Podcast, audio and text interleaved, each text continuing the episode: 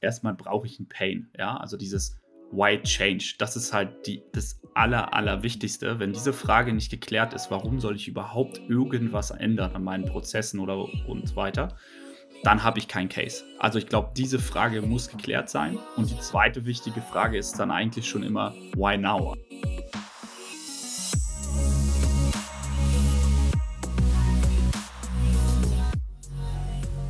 Herzlich willkommen bei einer neuen Episode von Deal, dein Podcast für B2B-Sales von Praktikern für Praktiker. Schön, dass du letzte Woche dabei warst und schön, dass du auch diese Woche wieder dabei bist, einschaltest, um mit mir und einem spannenden Gast gemeinsam zu lernen und zu wachsen und deine IT- und Software-Sales-Skills aufs nächste Level zu heben. Die Champions League im Sales ist es, den gesamten Sales Cycle zu bespielen. Man nennt diese Personen, diese Menschen, die das können, AEs, Account Manager oder auch Full Cycle Seller. Und du hörst einen Sales Podcast, weil du besser werden möchtest, weil du nach Sales Exzellenz strebst, weil du dir neuen, neuen Input, neue Inputs, neue Best Practices reinholen möchtest. Und dafür haben wir auch einen spannenden Gast in den heutigen Podcast in die heutige Episode reingeholt. Und egal, ob du SDR bist, der gerade kurz vor einer AE-Promotion steht oder diese anstrebt, oder ob du bereits schon ein erfahrener, schlauer Fuchs mit allen Wassern gewaschen bist, der Account Manager oder EI bereits seit Jahren ist. Eine Sache habe ich immer wieder gesehen, dass die Besten von den vielleicht weniger Guten unterscheidet.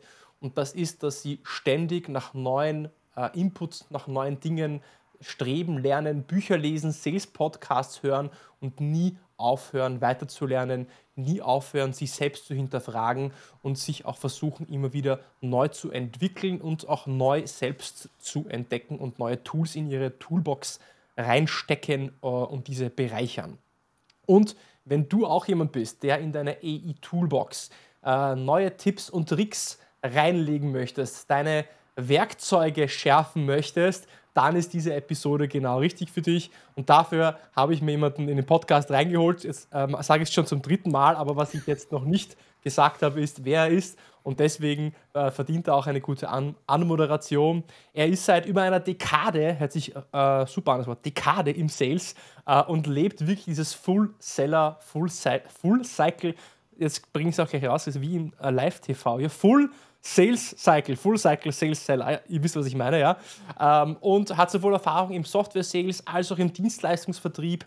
Ähm, er ist Gründer vom Sales and Pepper Podcast, also ein Podcast-Kollege, und er teilt auch meine Mission, ähm, anderen ähm, äh, dabei zu helfen, ihre Sales Skills aufs nächste Level zu heben. Und weil das nicht reicht, ist er auch noch Ambassador und Instructor bei SDRs of Germany, die auch Sponsor beim Deal Podcast sind und er ist selbsternannter Sales-Enthusiast, welcher selbst nicht nur macht, sondern auch tut und lebt. Dominik, herzlich willkommen im Deal-Podcast. Das ist, äh, vielen lieben Dank, Kiri. Ich glaube, die beste Anmoderation, die ich jemals gehört habe. Okay, also ich fand ein bisschen äh, stümperhaft, stolperhaft, würde ich fast schon sagen, aber äh, danke auf jeden Fall. Ähm, ich freue mich, dass du da bist. Äh, du hast dich schon viel gesehen. Du bist gerade auch bei beim Artist Circus Artist gemeinsam mit Julius unterwegs und ja. Äh, bist auch äh, bei ähm, ähm, und, und ja, organisierst Sales-Veranstaltungen auch, auch für Sales-Raps. Das, das Thema Sales begleitet dich ja äh, nicht nur im, äh, nicht im beruflichen, sondern wirklich auch im privaten. Wie ist denn diese Liebe zum Sales bei dir eigentlich entstanden? Äh, das ist eine extrem gute Frage tatsächlich. Ähm, und ich glaube, es ist wie so, wie so häufig bei, bei Leuten, dass das eigentlich eher ein Zufall war. Ja, ich habe ähm, nach meinem Abi damals ähm, gedacht, Mensch, eigentlich möchtest du gerne in die Event Eventbranche und bin dann ähm, ja, durch, durch einen Zufall im Hotel gelandet, habe erstmal eine Hotelfachausbildung gemacht und damals eigentlich immer gedacht, als ich dann ähm, dort auch so dieses Vertriebsteam gesehen habe, ah, das ist nicht so deins, das ist mir zu steif, alle rennen mit Krawatte rum, das ist nicht meins. Ähm, und wollte raus in die Welt, wollte das erleben, wollte irgendwie mit Menschen zu tun haben. Also das habe ich schon immer gewusst, dass das irgendwie mir liegt, einfach diese, diese Kommunikation mit Menschen. Und ähm, ja, lustigerweise, selbst in der Schule damals schon, mein Lehrer meinte, du wirst irgendwann mal Animateur oder ähnliches. Ja, du kannst gut mit Menschen.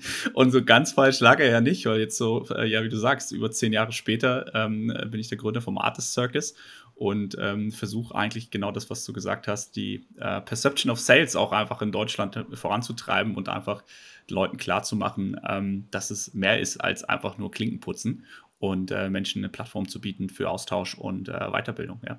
Klinkenputzen, Klingenberg, das klingt ja fast, fast schon ähnlich. ja, wie, wie, von wo kommt dieses Klinkenputzen? Warum denken sich äh, eigentlich äh, alle, dass wir, wenn wir im Vertrieb sind, Klinken putzen? Das, ja, ich glaube, das ist so der klassische äh, Door-to-Door-Vertrieb. Ne? So hat es ja viele, ich glaube, viele Leute haben so, das zumindest kommt ja auch wieder auch aus Amerika wahrscheinlich, ähm, die, die äh, Vorwerkvertreter, die dann an der Tür klingeln plötzlich. Ich glaube, das ist so äh, das Klassische, was man kennt, weil damals gab es ja noch kein LinkedIn und nichts. Da ist man tatsächlich ja noch oft mit seiner Ware von Haustür zu Haustür gefahren und hat, äh, hat bei den Leuten geklingelt. Die Klinken geputzt, der Klingenberg das Klinkenputzen. Äh, Zum Glück nicht mehr.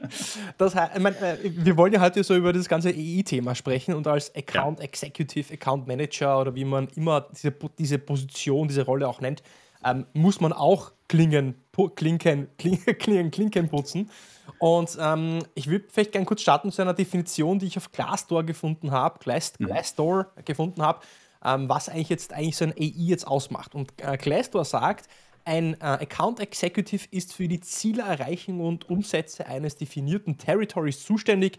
Er managt, er oder sie managt den gesamten Verkaufszyklus von der Kundensuche bis zum Abschluss. Sie, er schließt neue Vertriebsmöglichkeiten, erschließt neue Vertriebsmöglichkeiten, baut Partnerschaften aus und engagiert sich äh, im Networking.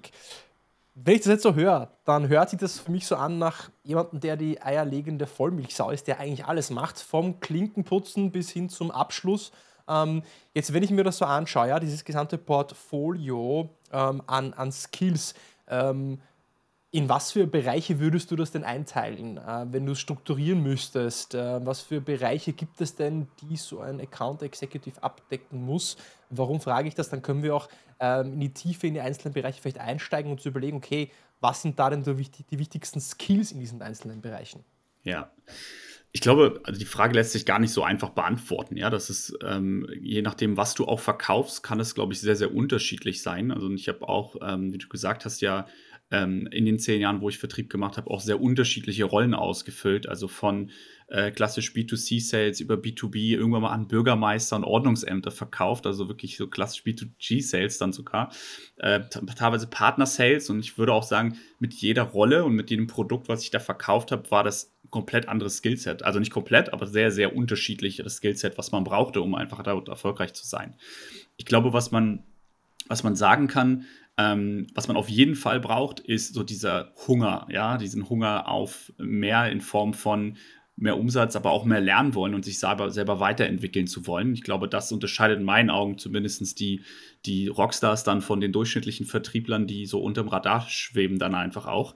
Ähm, und dann sind das so die ganz klassischen Sachen von Time Management hin zu Kommunikationsskills, aber auch einfach so ja, Kommunikation, Verhandeln ähm, und ähm, vor allen Dingen heutzutage auch äh, eine gewisse Resilienz, äh, die man braucht, ja, um einfach ähm, ja auch in schlechten Zeiten da, da nicht den, ähm, den Mut zu verlieren oder die, die, die, Lust. Du sagst das Wort Resilienz, gerade heutzutage Resilienz, sagst du. Ist Resilienz gerade heutzutage deiner Meinung nach noch wichtiger als sonst? Wenn ja, warum? Ich denke ja. Ähm, das liegt vor allen Dingen daran, dass, glaube ich, die letzten Jahre natürlich nicht nur beruflich, sondern wir auch halt im Umfeld, also egal ob das jetzt Ukraine-Krieg ist, Rezension und Co., einfach sehr, sehr viele Themen erleben mit Corona-Krise, die auf uns einprasseln. Das betrifft natürlich nicht nur die Vertriebler, ähm, aber wenn es dann halt auch noch beruflich irgendwie dieser Druck dazukommt und wir wissen, ähm, Unternehmen sch schrauben immer mehr ihre Budgets zurück, das heißt, es wird weniger einfach abgeschlossen und ich höre, also bin sehr viel in Austausch, gerade auch mit, mit Revenue-Leadern, ähm, die mir eigentlich häufig erzählen, dass es eigentlich äh, gerade sehr, sehr schwierig aussieht und Ziele oft nicht erreicht werden und wir wissen alle, wie das äh, sich anfühlt, denke ich, für die meisten von uns. Wenn man seine Ziele nicht erreicht, das in mal einen Monat passiert, ist das okay. Aber wenn das natürlich länger so ist, dann, ähm, dann gehört schon ordentlich was dazu, auch weiterzumachen und mhm. nicht den dann einfach hinzuschmeißen. Jetzt, wenn wir so diesen Full-Cycle-Seller, jetzt habe ich es, Full-Cycle-Seller, jetzt habe ich es richtig, ähm, betrachten. Ja? Du hast ja vorher schon gesagt, das kann man jetzt schwer beantworten. Du hast auch sehr viele Sachen gesehen, sehr viele Bereiche, in, in sehr viele Businesses, Industrien, Branchen verkauft.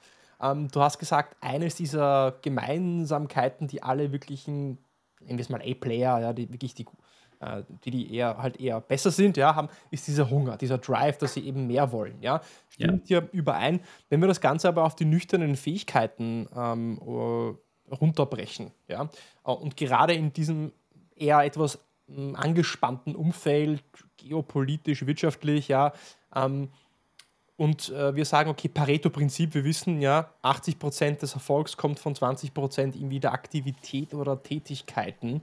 Ähm, was würdest du dann sagen, sind so die, äh, sind so die, die Bereiche, auf die man sich heutzutage konzentrieren muss, um das Maximum auch herauszuholen?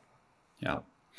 Also ich glaube, ein Punkt, der heute wichtiger denn je ist, ist das Zuhören. Mhm. Ich glaube, das ist, ähm, damit fängt erstmal alles an. Wenn ich nicht richtig zuhöre ähm, und auch nicht richtig verstehe, was mein Kunde eigentlich braucht, wird es mir heutzutage sehr schwer fallen, einen Deal über die Ziellinie zu bringen. Ja, also das heißt, das richtige Qualifizieren von, von Deals und auch von seinem Kundenprofil, das überhaupt zu kennen. Also auch das höre ich immer wieder, dass es teilweise dann ohne ICP gearbeitet wird, also ohne Ideal Customer Profile. Ähm, und das ist, glaube ich, heutzutage einer der wichtigsten Punkte, dass ich weiß, an wen verkaufe ich und was für ein Problem löse ich da eigentlich. Und dann, wenn ich in den Gesprächen bin, halt nicht zu glauben, ich kenne alle Antworten, sondern wirklich tief reinzugehen mit dem Kunden und auch zu hinterfragen, ob ich die Sachen richtig verstanden habe. Ähm, weil ich glaube, nur so ähm, kann man dann auch dem Kunden zum, zum Abschluss irgendwann bekommen, dass man einfach wirklich alle Obstacles irgendwie aus dem Weg räumt während dem Sales-Prozess. Und dann kommt es natürlich auch da wieder, das ist ja nicht one fits all. Ähm, wenn ich jetzt halt an so Enterprise-Sales äh, denke, Jiri, du verkaufst ja auch an Enterprise, ähm, dann ist das mit Sicherheit auch nochmal anders, das Skillset, als wenn ich jetzt an so einen ähm, klassischen SMB High Velocity Seller denke, ähm, da brauchst du mit Sicherheit nochmal ganz, ganz andere Skills. Deswegen ist, glaube ich, auch da wieder sehr, kommt sehr darauf an, in was für einer Industrie bin ich äh, äh, drin und in was, an was für ein Kundensegment verkaufe ich und was sind auch meine, meine Ziele. Ja? Geht es um die Menge der Deals, geht es um Qualität? Ähm, ich glaube, das, das muss man schon immer dazu sagen, dass das halt sehr unterschiedlich sein kann. Ist es nicht immer so eine Mischung? Also ich glaube, meine, Menge oder kommt sich am Ende des Tages auf den Umsatz an. Ähm, den du, wenn, wenn ich den Umsatz mache mit einem Kunden, ist es okay, ja, oder? Man, aber, also ich sag dir, also warum sage ich aber? Ich habe jetzt letztens auch jemand bei mir im Podcast gemacht, der macht wirklich so richtig Enterprise Sales, der verkauft halt an sieben Kunden pro Jahr. Ja, das heißt also, der hat sieben Deals in seiner Pipeline und mhm. der muss natürlich, also wenn ich jetzt hier sage, der muss jeden Tag sich hinsetzen und Outbound machen, ist das halt für den ja totaler Quatsch, weil so viele Kunden hat der gar nicht, die der bespielen kann. Und äh, das ist einfach das, was ich dazu sagen möchte, ist also sehr, sehr, sehr äh, wichtig, dass man auch immer hinterfragt, wenn man Sachen hört, weil wir sehen sehr viel, auch auf LinkedIn und Co., immer zu hinterfragen, passt das auch zu dem, was ich hier eigentlich mache? Ja, wenn ja. ich, gebe dir noch ein Beispiel, wenn ich jetzt an klassischen Mittelstand in Deutschland verkaufe, ähm, und ich weiß, mein, meine, meine ICP, meine Buying-Persona sind Mechaniker, die irgendwie am, am, Fließband in der Produktion stehen, dann kann ich noch so viel geilen LinkedIn-Content produzieren und da meinen Outreach versuchen. Da werde ich meine Zielgruppe nicht erreichen. Also ich glaube, einfach deswegen sage ich, das, Wichtig das Wichtigste ist zu verstehen, wo finde ich denn meine Zielgruppe, wo sind die unterwegs, was, sind, was glauben die auch für Probleme zu haben, damit ich dann mit der richtigen Message zum richtigen Zeitpunkt auch da aufschlagen kann. Ähm, und das, ja, da halt auch deswegen auch der, der Unterschied zwischen, ähm, macht es Sinn, äh, eine Personal Brand aufzubauen auf LinkedIn? Wenn du mich erstmal so fragst, sage ich ganz klar ja. ja. Aber immer mit dem Hinblick, dass da auch meine Zielgruppe ist. Ja? Also deswegen, ähm, das muss man sich halt natürlich immer im Klaren sein. Du hast vorher was Spannendes erwähnt, ein spannendes Wort erwähnt, das, glaube ich, so für jeden ähm, Full-Cycle-Seller oder eben Account Manager, Account Executive, eigentlich jeden Sales-Rep äh, oder Verkäufer, egal ob du jetzt Kräne verkaufst ähm, oder Software, ähm, wichtig ist. Du hast nämlich gesagt, das Wort Qualifizierung. Und ich glaube, das Wort Qualifizierung ist gerade äh, in den Kontext, wenn du ansprichst, okay, ja, Krise hier und da. Äh, Krisen hat es ja immer gegeben. Ich bin da noch immer ein bisschen vorsichtig zu sagen, ja, heute ist alles viel schlimmer, ne? weil nach der Krise kommt wieder die, äh, die nächste Krise, ja. Ähm, irgendwo, mit irgendwas müssen uns die, äh, die Medien ja äh, bespielen, sonst gibt es ja nichts zu berichten. Ja. Ne? Also nein, also ja, die Zeiten sind sicher herausfordernd. Wir sind auch gerade eher in einem wirtschaftlichen Dip als in einem Aufschwung, muss man nicht diskutieren, ist klar. Qualifizierung ist deswegen auch so wichtig, weil ich muss mir ja als Sales Rep gerade heute auch überlegen, wo investiere ich auch meine Zeit hinein, wo ja. ist denn die größte Output-Wahrscheinlichkeit, also welche Kunden können denn überhaupt ähm, äh, zum, also zum Abschluss kommen oder welche kann ich überhaupt äh, vielleicht auch noch closen, unter Anführungszeichen.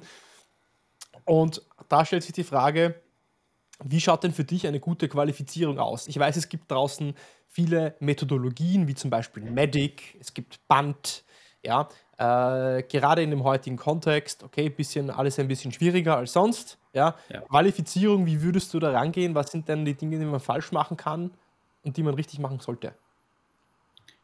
Also grundsätzlich glaube ich, was kann man falsch machen, ist die erste Antwort, gar kein Framework zu benutzen oder mhm. gar keine Qualifizierungs-KPI zu haben. Das ist, glaube ich, so mit der größte Fehler, weil man, man glaubt es nicht, aber es gibt tatsächlich, also ich habe mit, mit Revenue-Leadern gesprochen von Großkonzernen, die halt wirklich viel Umsatz schieben und die erzählen mir, sie machen halt nach Bauchgefühl ihre Qualifizierung. Also jeder macht das anders. Das kann halt nicht sein. Also ich glaube, da muss man schon ja. äh, ganz klar sagen, ich brauche irgendeine Art von Qualifizierung und dazu gehört halt, dass ich auf jeden Fall mein Kundenprofil kenne, mein ICP ähm, und ja, wie gesagt, das halt auch dann auch anwende, wenn es darum geht, neue Kunden zu prospecten. Ich weiß, dass es im Vertrieb, also auch aus eigener Erfahrung, manchmal schwierig ist, ja, dann auch zu sagen, ich halte mich da dran, weil wenn der Inbound reinkommt und der liegt außerhalb von meinem ICP, ja, warum soll ich den nicht closen? Weil er nicht in deinem ICP liegt. Ja, also ich glaube, das ist so, ähm, dass man einfach auch, oder man muss halt auch klar sagen, vielleicht mhm. muss man auch das, das ICP dann shiften. Ja, also wenn ich jetzt merke, ich habe bei Handwerken einen super Lauf und das, ist, das Produkt passt da sehr, sehr gut, ja, dann kann ich vielleicht auch ein neues ICP aufmachen und jemanden darauf setzen komplett. Ja, das muss man halt schon sagen.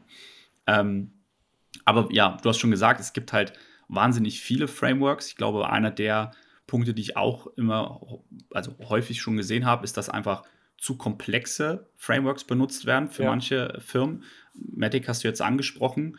Ähm, da hat der Patrick Trümpi von Unique zum Beispiel auch auf dem Artist Summit äh, mal einen Vortrag gehalten darüber, wann nutze ich denn eigentlich was für ein Framework. Ja, das ist nämlich, nämlich äh, wie schon gesagt, man oft wird so immer die neue Sau durchs Dorf getrieben. Es gibt immer wieder neue Sachen, die rauskommen und, und ständig neue Frameworks.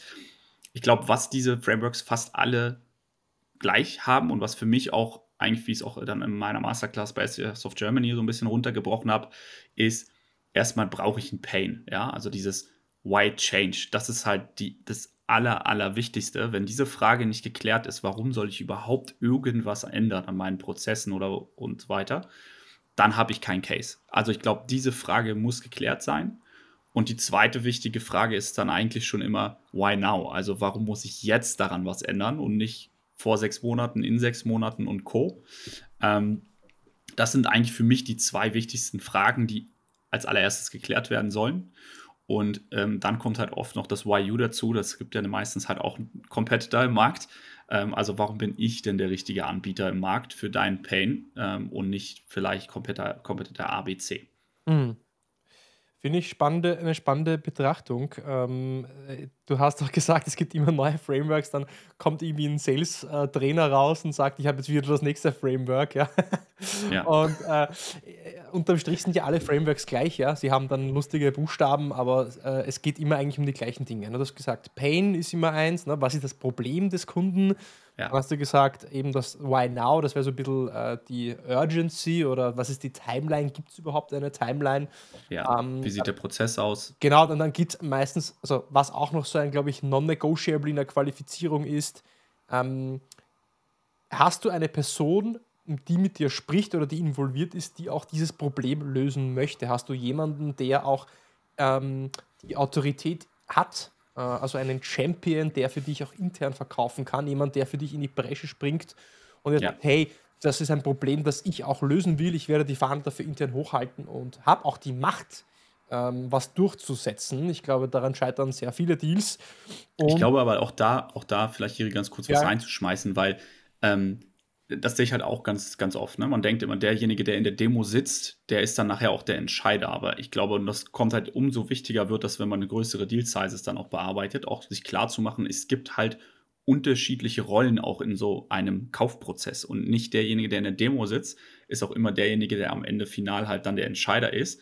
Ich würde aber trotzdem vermeiden, solche Frameworks wie Band beispielsweise zu nutzen, weil das halt immer nur aus der Company, also aus der Ich-Perspektive betrachtet, äh, also das Framework äh, quasi ist. Sagen, hast du Budget, hast du Geld, kannst du das entscheiden? Äh, das ist halt so, das fühlt sich nicht gut an für den Kunden. Also ich glaube, ja. da muss man halt ganz klar sagen, diese Frameworks, die sollten sich immer um den Kunden drehen ähm, und, und halt eher zu schauen, genau wie du gesagt hast, kann ich der Person helfen, ihr Problem zu lösen und wen brauche ich denn noch? Also so habe ich es immer versucht auch zu verpacken.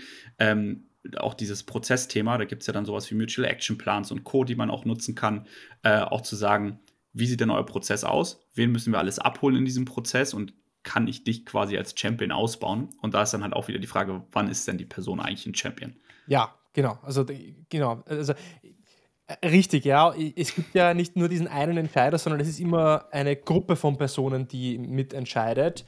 Es gibt aber trotzdem immer eine Person, und das ist eben, äh, wenn man jetzt Medicare nehmen würde, äh, als Definition, dieser Economical Buyer. Also es ist trotzdem jemand da, der ähm, äh, Ja sagen kann, aber nicht Ja sagen muss. Und wenn er Nein sagt, dann ist es auch Nein. Ja? Ähm, Jetzt ähm, äh, höre ich dich noch, höre ich dich nicht? Hast du mich Oh, gut. Okay, ja, ähm, also, okay, also ihr, ihr, ihr hört gerade, ja, wir, äh, äh, das ist hier nicht gestellt, ja, also wir sind wirklich live, ja, der Dominik klickt mal auf Mute, dann will er was sagen, dann sehe ich nur seinen Mund sich bewegen. Also wenn ihr uns auf YouTube seht, dann habt ihr vielleicht auch einen Spaß dabei, wenn nicht, dann schaut auch auf meinem YouTube-Kanal auf jeden Fall vorbei, dann könnt ihr uns beide in voller Pracht sehen. Ähm, wo sind wir stehen geblieben? Genau, Economical Buyer. Naja, also es gibt trotzdem immer eine Person, die jetzt, die dann quasi die einen Strich durch die Rechnung machen kann. Aber ich gebe dir recht, es ist halt immer eine Gruppe, eine Gruppe von Menschen, die du für dich irgendwie gewinnen musst. Aber du musst wissen, wer welche Rolle spielt und ähm, äh, auch die richtige Sprache sprechen mit den einzelnen Leuten. Aber gut, ja. Äh, zurück zum Thema. Also Pain, äh, wer sind die Personen, die jetzt mitentscheiden oder was ist der Prozess? Why Now und ähm, genau. Und beim Why Now wollte ich, ähm, da wollte ich dir eine Frage stellen und zwar gerade heute, wo ja alle nach alle wollen Kosten sparen, ja, also ohne jetzt so die Unternehmen zu nennen, mit denen ich zusammenarbeite auf Enterprise Level, aber da ist ein Thema, jeder will Kosten sparen. Das heißt, ja. es geht nicht um Wachstum, es geht nicht um Innovation, coole neue Projekte, vorwärts, aufwärts, sondern es geht darum, wie können wir mit gleich viel äh, mehr machen oder wie können wir mit weniger gleich viel machen, machen besser gesagt. Das heißt Downsizing. Und oft gibt es kein Why Now, weil ähm, eben keine neuen Projekte umgesetzt werden. Und das Why Now wird dann zu so einer Art von Cost of Inaction. Also wie schaffst du es als Sales Rep, wenn du jetzt irgendwie ein cooles neues Tool hast oder eine äh, Datenbank, wie ich zum Beispiel, wie schaffst du es, diese zu verkaufen? Naja, ein Why Now wirst du jetzt sehr schwer konstruieren können, was du aber schaffst, schaffen kannst, ist, wenn du diese Cost of Inaction hernimmst. Also was entgeht dem Unternehmen zum Beispiel an Kostenersparnis, wenn sie ein gewisses Problem jetzt nicht lösen. Und das verkauft gerade jetzt in der heutigen Zeit und 2024, wo ja wir noch wahrscheinlich diese angespannte Phase länger miterleben werden, die nächsten ja. Monate, besser als zu sagen, ihr könnt mehr Umsatz machen, sondern wo können wir mehr Geld einsparen. Cost of Inaction, ist das ein Thema, mit dem du dich beschäftigt hast? Was, hast, was für Gedanken hast du dazu? Ähm, also klar, auf jeden Fall ist das eine Möglichkeit, das Ganze so zu verpacken. Ich glaube, auch da wieder kommt es drauf an, was ist denn das Ziel meines Kunden? Also, du hast jetzt schon gesagt, wenn es darum geht, Kosten einzusparen, logisch, dann sollte ich natürlich auch das so verpacken. Ähm, aber es gibt ja durchaus auch Firmen, die sagen, das ist jetzt nicht gerade Prio Nummer eins, sondern ich habe einen ganz anderen Pain. Und dann weiß ich nicht, also dann wäre eher wieder die Frage, Cost of Inaction muss ja nicht immer monetär sein, sondern es kann halt auch ganz persönliche Gründe sein. Beispielsweise, wenn ich X in meinem Job nicht, meiner Rolle nicht auserfüllt habe, kann es sein, dass ich in einem halben Jahr gar nicht mehr da bin, weil ich einfach wegrationalisiert werde. Ja, dann hat das erstmal keinen monetären äh, Effekt, aber einfach auch wieder privat für die Person einen krassen Effekt. Ja. Das heißt, der zu helfen, und das muss man halt auch ganz klar sagen, am Ende kann man nicht jedem helfen mit seinem Produkt. Ja, deswegen ist es so wichtig, das wieder, was wir am Anfang gesagt haben, so zu qualifizieren, weil es gibt durchaus auch äh, Kunden, wo ich jetzt sagen würde, vielleicht ist jetzt dann einfach auch nicht der richtige Zeitpunkt und wir sprechen in sechs Monaten nochmal, ähm, wenn ihr wieder Geld investieren wollt für, ähm, äh, für etwas. Ja, also ich glaube, das muss man halt sagen und dann halt seine Zeit entsprechend zu allokieren. Ähm, ist, glaube ich, heute wichtiger denn je. Du hast ja Pareto-Prinzip angesprochen. Mhm. Ähm, also wirklich sich auf die Kunden zu konzentrieren, die wirklich auch zu deinem Produkt passen und die auch willens sind, was zu kaufen. Ja, wie, wie, tust, du dir, tust du dir leicht, einfach dann auch Nein zu sagen? Wie, wie, wie, was, was geht da in dir vor, wenn du das Gefühl hast, ah, du hast da jetzt irgendwie einen coolen Kunden oder eigentlich eine coole Opportunity und irgendwie passt es aber irgendwie am Papier nicht von der Qualifizierung. Äh, sagst du, bist du dann einfach wirklich kaltblütig und sagst nein, raus, tschüss? Äh, oder strugglest du da intern mit dir? Weil, weil ich, ich mir fällt das unglaublich schwer. Mir fällt das unglaublich Ja, und ich glaube, da bist du nicht alleine. Auch ich habe da große Probleme mit gehabt in der Vergangenheit. Und ich glaube, das ist halt mit einer der Hauptprobleme, die man als Vertriebler hat, weil du natürlich darauf incentiviert wirst, Umsatz zu bringen. Und alles, wo du dann Umsatz reinbringen kannst, ähm, logischerweise hältst du an diesem Strohhalm dann oft fest. Und ich glaube, da liegt so ein bisschen das Problem begraben. Solange du halt auf Anzahl Deals, Umsatz gemessen wirst, wirst du natürlich auch die Chancen, die dir halt dargeboten werden, ergreifen in der Regel. Ähm, was nicht unbedingt heißt, dass es immer das Beste fürs Unternehmen ist. Also jetzt mal ein, ein konkretes Beispiel zu nehmen. Wenn du dann halt auch auf Churn gemessen wirst und gesagt wirst, ne, du hast auch die Growth-Komponente gleich mit drin, dann würdest du wahrscheinlich ganz anders an solche Sachen herangehen, weil du auf einmal feststellst, oh, wenn der Kunde mir in drei Monaten wegbricht, weil ich bestimmte Sachen nicht einhalten konnte, ähm, dann habe ich das wieder auf, Minus auf der Uhr. Und das würde natürlich dann schon, glaube ich, einige Leute zum Überlegen bringen, zu sagen, ich konzentriere mich wirklich auf die Kunden, die ich später dann auch ausbauen kann. Hm. Ja, okay. Ja, also hört sich äh, äh, mal gut an, dass ich nicht alleine bin, dem, dem es sich, äh, wo sich, für mich ist es wirklich ein, ein, Thema, ja. Also einer der größten Schwächen, die ich habe, ist, ich bin halt so, ich bin, ich bin sehr verbissen, ja. Wenn ich, wenn ich irgendwo Potenzial sehe, naja, irgendwie da geht vielleicht was, ja, dann verbeiße ich mich drauf, ja.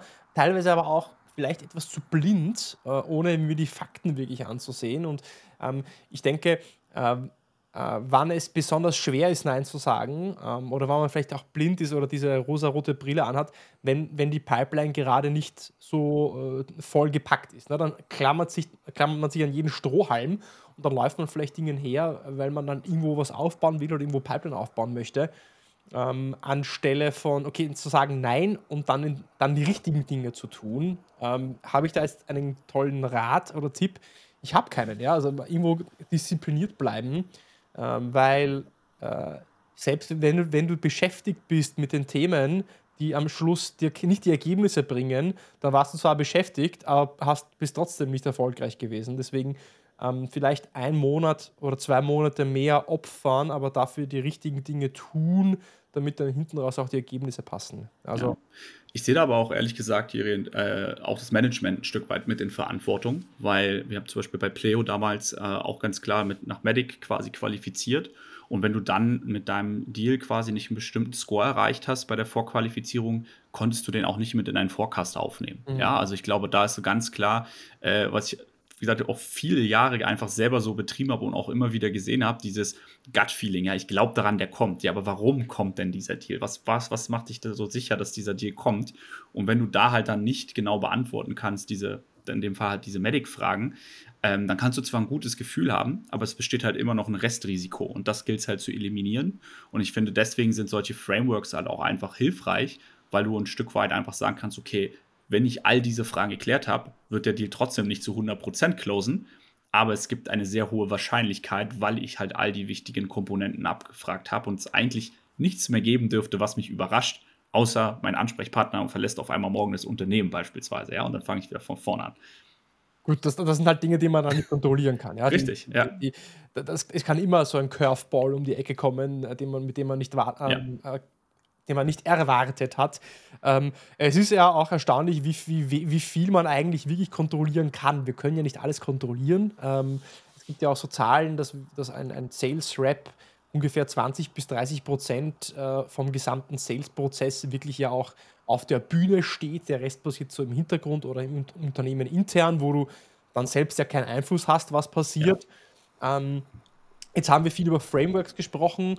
Äh, Frameworks sind dafür da, damit wir eben dieses Bauchgefühl äh, nicht abschalten, aber halt äh, substituieren, ergänzen mit nackten Fakten und Tatsachen, dass ja. wir etwas haben, an dem wir uns orientieren können, ähm, das sehr hygienisch, präzise, genau ist. Ähm, wenn wir jetzt über Frameworks sprechen, wir haben eins gesagt, also eins genannt, Qualifizierung ist wichtig, haben wir gesagt. Äh, was wäre denn noch so ein Framework, wenn ich jetzt so ein Full-Cycle-Seller bin. Ich übe das Wort noch immer, ja. AE Account Manager. Ähm, wir haben vorher schon angesprochen, ne? du hast jetzt die, die Three Ys eigentlich so ein bisschen auch genannt. Du hast auch ja. Mutual Action Plan genannt. was werden denn jetzt noch so ein Framework neben jetzt einem Qualifizierungsframework, wo du sagst, okay, das gehört einfach in jede Toolbox und das solltest du verinnerlichen, anwenden, nutzen, verstehen, intellektuell und ähm, ja, in deinen Deals involvieren? Also unabhängig jetzt mal von den Deals, ist, glaube ich, einer der Punkte, die ich sehr wenig in der Vergangenheit gesehen habe und wo ich mich selber immer wieder zu zwingen muss, ist das Thema Time Blocking. Ähm, mhm. das hat jetzt weniger was mit Vertrieb zu tun, aber ich glaube, das ist erstmal so die Grundlage, um auch dann erfolgreich, langfristig erfolgreich zu sein. Weil einer der Punkte, die ich immer wieder sehe, ist, dass gerade AEs irgendwann glauben, sie müssen halt nicht mehr selber für ihre Pipeline was tun, sondern das wird schon über Marketing und SDAs irgendwie alles reinkommen. Und das sehen wir, glaube ich, immer mehr, dass das eigentlich wieder zurückgeht hinzu, wir wollen wirklich ein Full-Cycle AI haben. Und dann ist natürlich viel spannender, Angebote rauszuschicken oder in Demos zu sitzen, anstatt sich hinzusehen und bei LinkedIn zu prospecten in den meisten Fällen. Ja. Und da einfach eine gewisse Konstanz reinzubringen, wirklich sich hinzusetzen, jeden Tag mindestens 20, 30 Minuten zu prospecten und Outreach zu machen. Dazu gehört schon einiges zu, auch an Disziplin. Und ich glaube, das kennt jeder von uns. Ja, ich glaube, das ist nie, bisher habe ich noch niemanden gehört, der mir erzählt hat, das ist meine Lieblingsaufgabe. Aber gerade deswegen ist es so wichtig, sich halt wirklich die Zeiten rauszublocken für die wichtigen Themen. Ähm, das ist, wie gesagt, kann outbound sein. Das ist aber auch genauso diese Pipeline-Review zu gucken, habe ich alles in meinen Deals vorangetrieben, was ich machen musste. Ähm, und das aber nicht nur im Kalender stehen zu haben, sondern wirklich auch umzusetzen. Das ist, glaube ich, mhm. dann die zweite äh, Kunst. Ja, es sind dann immer die Basics, gell? Also, äh, dass, dass, dass du dir die Zeit äh, für diese. Ich meine, Prospecting ist ja dann der Input-Faktor. Du musst ja irgendwo mal äh, den, den, Teig anrühren, damit dann ja. am Ende des Tages vielleicht auch äh, die Brötchen rauskommen können. Und wenn ich mir eben nicht genug Zeit nehme, um Teig anzurühren, ja, dann fehlt mir das Grundmaterial. Es ist wieder, wieder mal erstaunlich, äh, einfach von dir zu hören, dass eben auch diese Basics so wichtig sind. Und ich muss ganz ehrlich sagen, ich bin auch selber oft ähm, in diese Falle gestolpert, dass ich vielleicht ähm, dann kurzfristig gedacht habe und äh, Problemen hinterhergerannt bin, E-Mails und da Opportunities noch schnell äh, Präsentationen bauen. Und dann habe ich vielleicht eine Woche keine, äh, kein Outreach gemacht, kein Prospecting, äh, keine neuen Termine und dann merk, merkst du natürlich dann zwei, drei Wochen später halt immer so einen Dip ähm, ähm, im Pipeline-Aufbau und diese Konstanz ist wichtig. Also Time-Blocking ähm, ist sicher ein Thema, ja, also schuldig, ja, habe ich auch sicher nicht immer ähm, äh, äh, diszipliniert angewandt. Ähm, sonst noch etwas, Framework-mäßig, äh, was du sagst, ähm, da, hey, das ist jetzt äh, ganz wichtig, auch gerade 2024? Mm, also du hast ja das mit der ROI-Kalkulation vorhin schon angerissen. Also wenn wir jetzt einfach mal so einen Schritt weitergehen in die Demo rein, was gibt es für Frameworks? Also so ganz klassisch sowas wie Anchoring, äh, die KISS-Formel. Also auch das glaube ich immer wieder ganz, ganz wichtig, dass man einfach sagt, okay, ich lasse, ich versuche auch dem Kunden den Raum zu geben, zu reden und versuche es ganz klar runterzubrechen. Ich glaube auch da schuldig, ja, habe ich immer wieder Probleme mit gehabt, aber man redet ja dann als Vertriebler auch oft gerne äh, und da wirklich sich zu sagen, okay, ich halte jetzt einfach mal die Klappe, auf gut Deutsch gesagt, äh, und lass den Kunden reden. Ähm, ich glaube, das ist immer wieder was, wozu man sich auch selber ähm, animieren muss. Und was mir dort hat geholfen ist einfach wirklich dieses Thema Call Reviews, ja, auch einfach äh, sich seine Demos anzuschauen und zu gucken, was habe ich denn da konkret gesagt, weil man denkt immer, man weiß das alles noch, aber wenn man sich dann manchmal die Demos angeguckt hat, dachte man so, Gottes Willen, warum habe ich das dann jetzt schon wieder gesagt? Ähm, also sich selber, das ist wieder das Thema Weiterbildung, Enablement, Hunger auf mehr, auch sich selber zu hinterfragen und zu gucken, wo habe ich denn noch Optimierungsbedarf? Ja, und ich glaube, wie gesagt, da gibt es dann viele verschiedene Techniken und Tools, die man anwenden kann, auch in den, in den Demos. Ähm, ich glaube, das würde den Rahmen springen, die heute alle, alle anreißen. Aber ich glaube, das ist so, finde ich, einer der wichtigsten Punkte, einfach zu sagen, okay, wo bin ich denn gut drin, wo habe ich noch Verbesserungspotenzial. Ähm, und wenn ich beispielsweise mitbekomme, ich bin im Closing nicht so gut, dann sollte ich mir halt auch so Sachen suchen, wie ich dann mein Closing optimieren kann, ja, und, und da besser werden kann. Ja, definitiv. Ähm, Dominik, du bist ja auch, ähm, ich meine, du bist ja, du bist ja schon sehr lange im Vertrieb. Äh, du bist jetzt ähm, darf ich jetzt sagen, Gründer oder Mitgründer vom Artist Circus? Was ist jetzt da richtig, weil ich keinen irgendwie beleidigen will? Äh, ja, es ist, äh, ist Mitgründer, genau. Also Mitgründer, ja. Ähm, aber, aber, du bist ja jetzt nicht äh, Eventveranstalter, du bist ja trotzdem, du verkaufst ja das Event. Ja. ja? Also das ist trotzdem deine Haupttätigkeit. Ähm, Dominik, in den nächsten drei, vier, fünf Jahren, was willst du dann machen? Willst du weiterhin ähm, äh, Events verkaufen? Willst du komplett aus dem Sales ausscheiden und äh, dich auf eine einsame Insel begeben und äh, meditieren? Oder also worauf ich hinaus will, ist, Ja. ich meine, du hast schon sehr viele Jahre intensiv Sales gemacht. Ja? Ja. Und irgendwann einmal stellt sich vielleicht auch jeder mal so die Frage, jeder Seller, egal wie er das liebt, ja, hey, vielleicht bin ich jetzt schon drüber, vielleicht ist es jetzt schon zu viel, vielleicht habe ich einfach keine Lust mehr auf diesen, vielleicht habe ich einfach nicht mehr diesen Hunger die, äh, für diesen täglichen Grind, unter Anführungszeichen auch. Ähm, Ja. Wo stehst du da auf dieser Zeitlinie? Also, äh, es ist eine spannende Frage, weil ich ich sehe es tatsächlich gerade gar nicht so, dass ich sage: „Ich muss jetzt da was verkaufen“, weil ich sehe es halt eigentlich als größeres Projekt. Du hast ja jetzt schon gesagt, wir haben ja dieses Jahr erst angefangen, den Artist Circus zu bauen. Und für mich ist das so ein kleiner Traum, der in Erfüllung geht, weil ich immer gesagt habe, sowas hätte ich mir damals in meiner Rolle als Vertriebler gewünscht, einfach einen Ort zu haben, wo ich andere Talente kennenlernen kann, wo ich mich austauschen kann, wo ich was lernen kann und das halt nicht so 0815 altbacken irgendwie mit Schlips und Krawatte, sondern wirklich in einem coolen, modernen Umfeld, ähm, was halt auch auf EMEA passt und nicht aus den USA unbedingt kommt. Ja, also ich glaube, das war für mich jahrelang so ein Dorn im Auge, wo ich nach Sachen gesucht habe und nichts gefunden habe. Und jetzt das Ganze aufbauen zu können, ist halt echt ähm, schon sehr, sehr geil, muss ich sagen. Da habe Mhm. ich schon einfach wahnsinnig viel Spaß dran. Und ja, klar verkaufe ich jetzt auch die Tickets an, an Teams, aber wenn du mich fragst, ob ich das in drei bis fünf Jahren immer noch mache, würde ich jetzt erstmal sagen, ja, weil ja viel mehr dazugehört. Es ist ja Ja. diese gesamte Vertriebscommunity in EMEA eigentlich, die mal zusammenzubekommen. Ähm, und ich sehe es halt eigentlich eher da, dass ich sage, okay, du sprichst halt mit Leuten und ich habe allein die letzten Monate in der Rolle auch wieder so viel gelernt, wenn man auf einmal mit so vielen Vertrieblern im Austausch ist über den Podcast hinaus, ähm, dass man, glaube ich, auch ein gutes Gefühl bekommt, wie es einfach gerade läuft in der Community ähm, und dadurch natürlich auch ja, so ein bisschen am Puls der Zeit ist. Das macht mir einfach wahnsinnig viel Spaß und deswegen merke ich, dass das mich wahrscheinlich noch sehr, sehr lange begleiten wird, das Thema.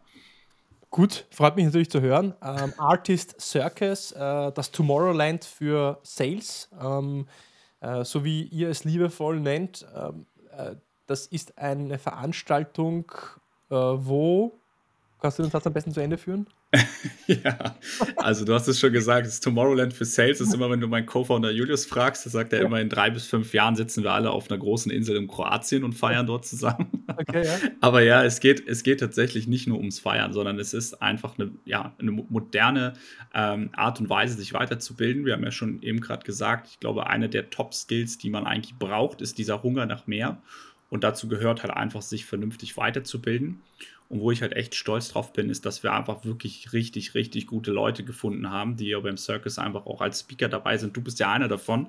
Ähm, aber halt auch noch viele, viele andere wie Matthias Schaper, Jan Mundorf, aber auch Internationals, ähm, die wir dabei haben aus Spanien, aus den UK, ähm, die halt extra anreisen, um halt ihre Best Practices zu teilen mit, mit euch Vertrieblern.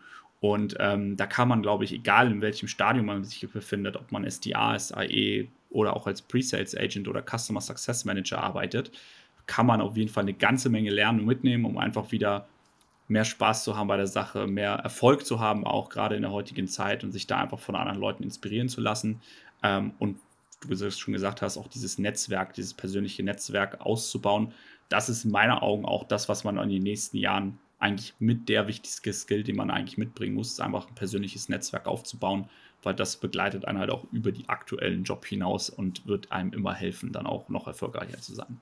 Absolut. Äh, Umfeld ist wichtig, Netzwerk ist wichtig. Äh, die coolsten Jobangebote habe ich immer bekommen über mein Netzwerk. Ja. Ich habe mich eigentlich fast nirgendwo mal beworben, doch ich habe mich bei AWS beworben. Ähm, habe dann angefangen, weil ich einfach bei AWS arbeiten wollte ähm, damals. Ja. Ja. Ähm, aber Artist Circus definitiv eine coole Sache, freue ich mich drauf. Ähm, ist im März, richtig? Nein, im April. 19.04. im April, genau. 19.04. genau. äh, auch ich bin dort, das heißt Keynotes, Workshops, ähm, äh, einfach eine, wie soll ich sagen, eine, eine Fun, eine Fun Environment, um sich einfach weiterzubilden, neuen Input einzuholen, zu netzwerken. Ähm, Tickets kann man sich kaufen, ja, das heißt, ähm, das muss man sich kaufen, ja, äh, ist aber eine Investition, die sich ähm, höchstwahrscheinlich lohnt. Um es rauszufinden, musst du das schon selber ausprobieren, lieber äh, Hörer und Zuseher. Deswegen, wir werden das unten vor allem verlinken. Wir werden Artist Circus verlinken. Wenn es interessant ist, einfach unten vorbeischauen. 19. März, äh, März 19. April. ich bin auch dabei auf der Bühne. Wir reden über Enterprise Sales, wir reden über Three Wise. Ähm, und äh, das wird sicher eine runde Sache. Was ich noch zum Abschluss fragen wollte, bevor wir das tun, noch ein äh, Satz zu einem anderen Sponsor vom Deal Podcast, nämlich PeopleWise. Warum ist PeopleWise in dem Kontext vielleicht auch wichtig und interessant? Nun ja, äh, wir sind Anfang 2024. Ja, viele von euch suchen vielleicht noch Kollegen. Äh, viele von euch sind im Sales Management, sind Vertriebsleiter. Viele von euch wollen vielleicht äh, neue Kollegen empfehlen und referen. Ähm, und äh, da gibt es natürlich auch die Möglichkeit, sich von Externen natürlich beraten zu lassen. Und äh, wer das besonders gut macht, ist PeopleWise, aktive Sourcing. Das sind Jungs und Mädels, die äh, die äh, Sales-Teams gestafft haben von Uber, Lieferando, von Volt. Ähm, gerade im Software-Sales ähm, äh, machen sie aktives Sourcing nach A-Playern. Also wenn du auf jeden Fall auch nach A-Playern für dein Sales-Team suchst, suchst die Medic oder vielleicht auch Band äh, oder andere, andere Frameworks, die wir heute besprochen haben mit Dominik, suchst, dann auf jeden Fall bei PeopleWise vorbeischauen.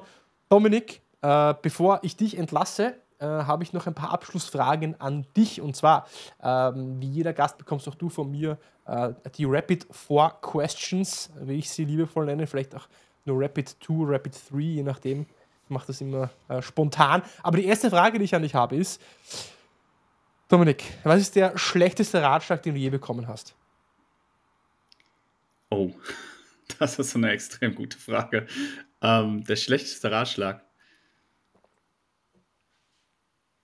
Boah, Jiri, jetzt hast du mich eiskalt erwischt. Ich muss echt überlegen darüber. Da kann ich gar nicht so schnell eine Antwort geben. Okay, andere Frage. Was ist denn der beste Ratschlag, den du je bekommen hast? Hm, ich glaube, nicht auf andere Leute Feedback immer zu hören. Das ist, äh, also ja, man soll auf Feedback hören, aber man muss sich auch nicht alles immer zu Herzen nehmen. Das ist, glaube ich, einer der Punkte, die mich sehr lange ähm, negativ beeinflusst haben, zu sagen, ich habe mir alles immer sehr zu Herzen genommen und alles versucht umzusetzen. Und ich glaube, das ist ganz wichtig zu wissen, wer bin ich, was sind meine Werte und wofür möchte ich stehen und da halt einfach dann auch sich nicht von beirren zu lassen, wenn mal jemand eine andere Meinung hat. Gut. Und letzte Frage, ich mache nur drei, damit du nicht so angestrengt, angestrengt bist, ja. Was für einen Einfluss willst du auf die Saleswelt haben? Wir haben ja vorhin schon kurz angerissen. Ich glaube, was für mich so der, die Vision auch mit dem Circus ist, ist wirklich diese äh, Perception of Sales in Germany einfach zu verändern und da wirklich zu sagen, okay, da haben wir zu beigetragen mit dem Circus, zu sagen, dass halt in fünf oder in zehn Jahren Leute, wenn jemand sagt, ich arbeite im Sales, halt nicht mehr die Drückerkolonne und die Klinkenputzer im äh, Kopf hängen, sondern Leute, die halt richtig cool sind, einfach, dass das ein geiler Job ist, junge Leute für dieses Berufsfeld zu begeistern und einfach auch, ja, Menschen zu helfen, noch erfolgreicher zu, zu sein, als, als sie schon sind. Sehr gut. Mic Drop. Dann sage ich erstmal danke vielmals. Äh, wenn du, lieber Hörer, Zuhörer, Zuschauer, Deal-Podcast-Hörer oder Inner Circle-Teilnehmer äh, äh, Lust hast, äh, mich beim äh, Artist Circus zu sehen oder mich nicht sehen willst, aber trotzdem hingehen willst, ja, auf jeden Fall vorbeischauen. Unten findest du den Link, äh, da kannst du dir anschauen, wer da sonst noch auftritt, auftritt und ähm, vorbeischauen. Auf jeden Fall Artist Circus. Ich freue mich mega drauf im April. Dominik, du hast auch einen Podcast, Sales and Pepper Podcast. Wie findet man den am besten? Ähm, überall da, wo es Podcasts gibt, äh, einfach nach Sales and Pepper, also wie Salz und Pfeffer, nur Sales vorne. Äh, und wir haben ja auch noch den äh, Revenue Circus ganz neu jetzt bei Artist Circus, ähm, der auch sehr äh, stark an deinem Podcast angelehnt ist, Iri. Also auch für alle, die deinen Podcast lieben, hört da gerne mal rein. Also, ich muss sagen, wir haben jetzt am Ende vier Call to Actions an euch. Ihr könnt beim Artist Circus vorbeischauen. Ihr könnt bei Dominic's Salt and Pepper Podcast vorbeischauen. Ihr könnt beim Revenue wie Podcast? Revenue? Revenue Circus. Revenue Circus Podcast vorbeischauen. Und ihr könnt bei unseren Sponsoren vorbeischauen. Ihr seid komplett verwirrt. Wir haben euch komplett überladen. Nein, Spaß beiseite. Dominik, mir hat Spaß gemacht. Danke, dass du dabei warst. Äh, ich wünsche dir einen schönen Abend. Wir sehen uns äh, alsbald wieder und ich hoffe doch. Bald. Bis dann. Danke, dass ich zu Gast sein durfte.